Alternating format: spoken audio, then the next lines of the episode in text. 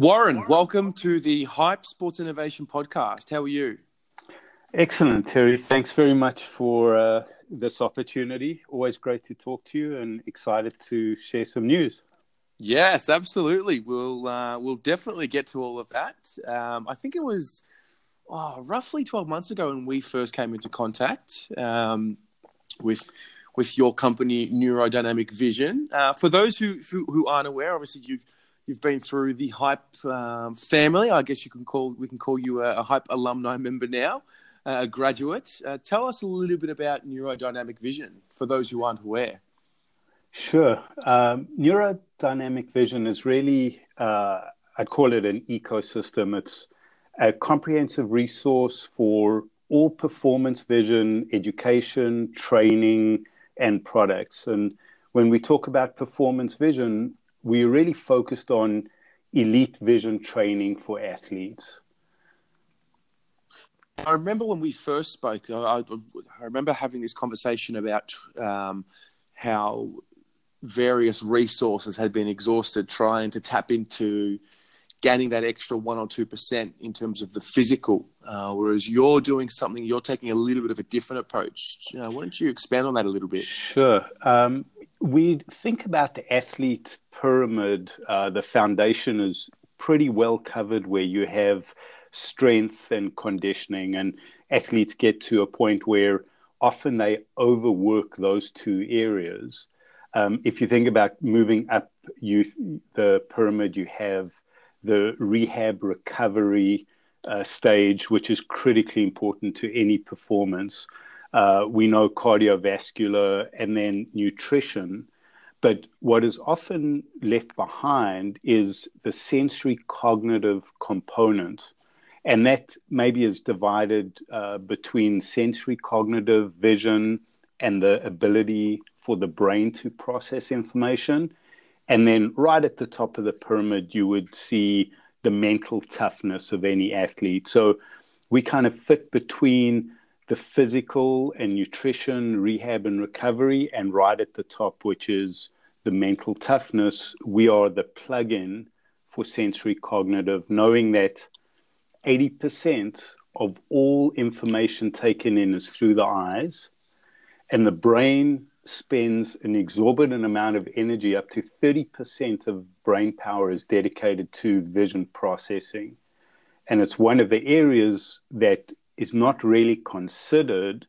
And then, even if it is considered, how and where would you train? And that's where neurodynamic vision comes in. Makes a lot of sense. And what was the what we like to do on the podcast is we like to really nail down and find that I guess you could call it a light bulb moment. What was that for you? Uh, the moment when neurodynamic vision was created. Um, actually, a, a, a, little anecdote as I get to it, because when I was 10 years old, I personally um, had to play a soccer game. I was short sighted. My optometrist came to the soccer field and gave me contact lenses for a, a championship game. We won.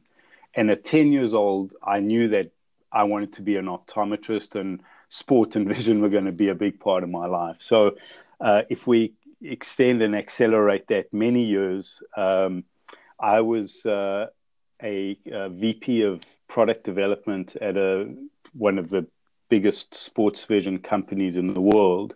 And the frustration that I was having was redefining what sports vision could be beyond simply eyewear and good vision. And uh, it took probably four or five years of uh, refining what that strategy should be within the company before I knew that I had to put my money where my mouth was. And I made a presentation to the executive team. They uh, felt like eyewear was more important. And that was the time when I decided that if I really believed in what I wanted to do, there was only one way to bring this to market, and that was to uh, leave and start my own business. So that's it started a long, long time ago, and, and now has uh, come full circle into actually having a sports vision business. Fantastic. And what was the year? I mean, obviously, I guess as you just said, the the year of uh, of birth of the company was, I guess, much earlier than what we what we would expect. But what was the the real? When would you say was the starting point of the company in terms of when you were registered? Um, so it it was uh, 2018, and you're mm-hmm. right. It's it's been a year. Um, I had a really very strong feeling that there was no way that this was going to succeed, as I'm sure all entrepreneurs will tell you, it was not going to succeed unless we spent 100% of our energy on making it happen. Um, even when you spend 100% of your energy, you still have a risk. So our focus was to um, find the right partners, which happened at the time when I was deciding that it was the right time to leave. Um, so it's been a year now. Uh, the, the company was technically registered uh, on the, the third week in April 2018. Wow. Um, and that was uh, both ethically as well as 100% of my time uh, dedicated to creating the groundwork to where we are today.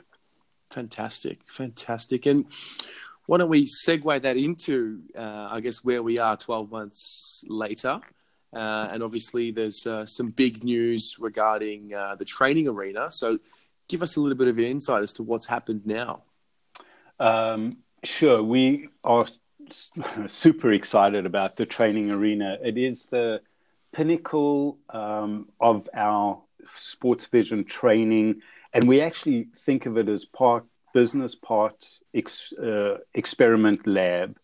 Um, we have the luxury of uh, finding a performance center that is part of a 7,000 square foot total training center um, in a, a, complex in the Irvine, California area. Wow. That that um, is part of an NHL training center. So to put it into perspective, we have um, access to four uh, ice arenas on the inside of the building.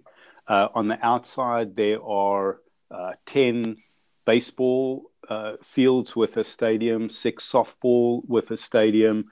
We have access to 20 soccer fields, 20 tennis courts, lacrosse, and volleyball.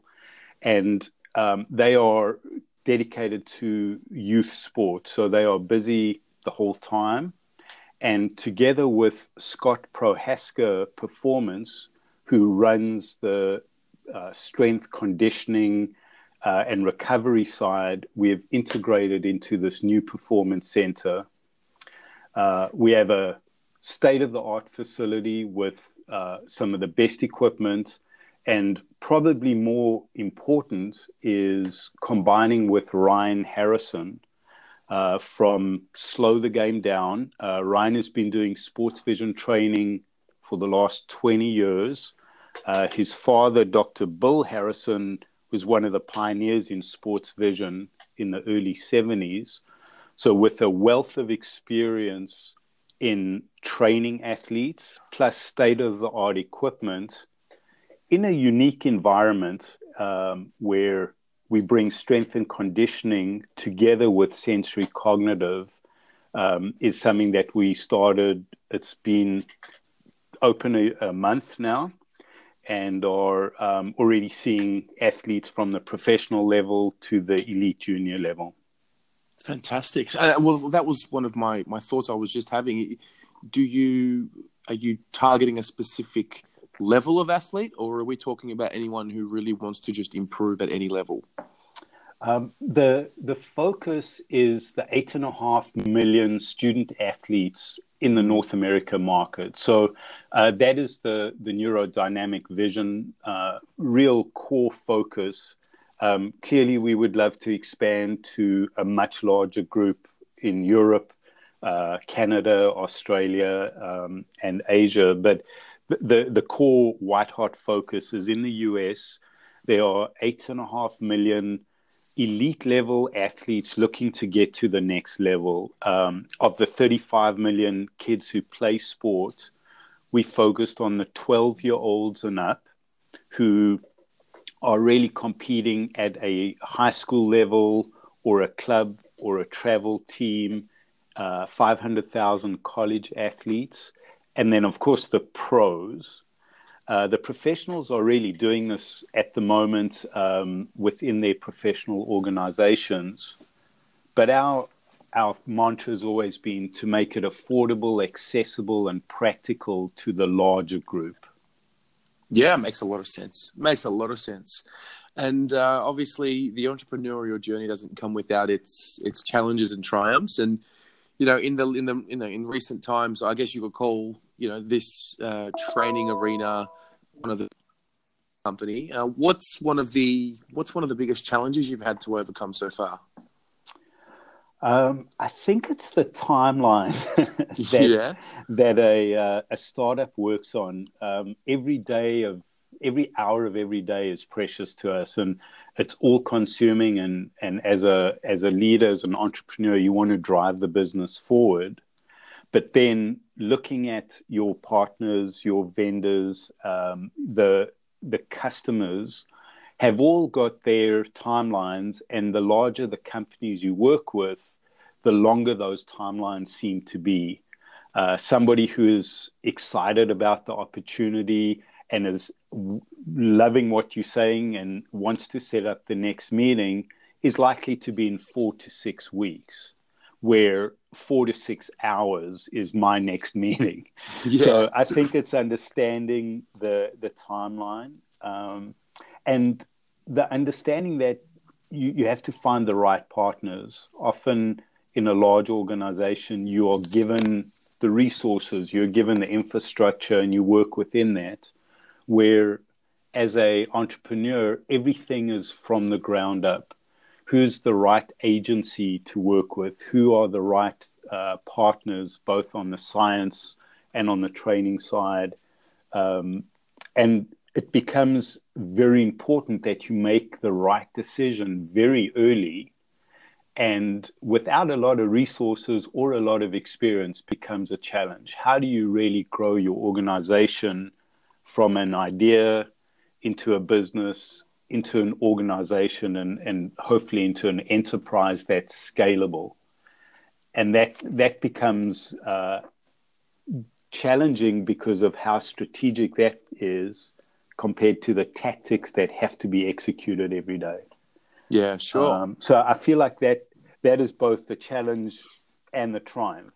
It's one in the same. Um, I, I don't think you can look at it as a challenge to be overcome. I think you look at it as an opportunity to excel. And as the cliche goes, you never fail, you either win or learn, is something that you have to take to heart, I think, as an entrepreneur. It's definitely in that mindset, isn't it? Yeah, uh, it's it's something that you know, you got to look for the right people. Um, my experience, even within the hype organization, has been tremendous because there is a wealth of value on uh, by people who have had this experience, and more importantly, willing to share it. And that's that's been uh, truly uh, exciting for me is to know that there's a group that has your back. Absolutely, that's what happens when you're part of the family. Uh, looking ahead, what's what's on the horizon for the rest of 2019? I mean, I know, I know obviously, uh, you know, the, the build up to, you know, the, the training arena has been, you know, quite significant. But what's the idea now for the rest of the year? Um, the we've got three or four areas that we're focusing on. First is to build the referral network or the gatekeeper network. Uh, optometry is a very big part of uh, this vision arena. So, uh, building a referral base of uh, of the 36,000 optometrists in the US, how do we find a referral base that is interested in sports vision and collaborating with them? So, awareness, understanding, and uh, the trial of our co management network is, is something to build up. Um, we we would also like to see two or three more new performance centers uh, in areas where there's a lot of uh, focus on sport, and uh, we know that th- there are, are really areas that are looking for us to come in, and then consumer awareness. Um, for us to create awareness, understanding, and belief before trial using uh, social media, using video content, using experiences uh, where we can show people, uh, both parents and student athletes and coaches, how our process works and what do they need in order to succeed. So, pretty busy um, for the next at least uh, six months in building content uh, where all of these areas can be expanded. For sure. Well, you've got a little piece of audio now, which I'm sure uh, will help the cause. And uh, I must say, if uh, if there's a chance that I could uh, get my Aussie Rules footy team down to your training facility to work on their mental toughness, I would certainly take you up on that offer. Uh, anytime we we are transportable, we can come and visit you in Australia as well. or Israel, whichever whichever you prefer. Love it. Well, Warren, you have been a pleasure. Uh, thank you so much for your time, and I'm really looking forward to seeing what the you know the next 12 months holds for you. Outstanding, Terry. Thanks for the opportunity. Uh, look forward to chatting to you again.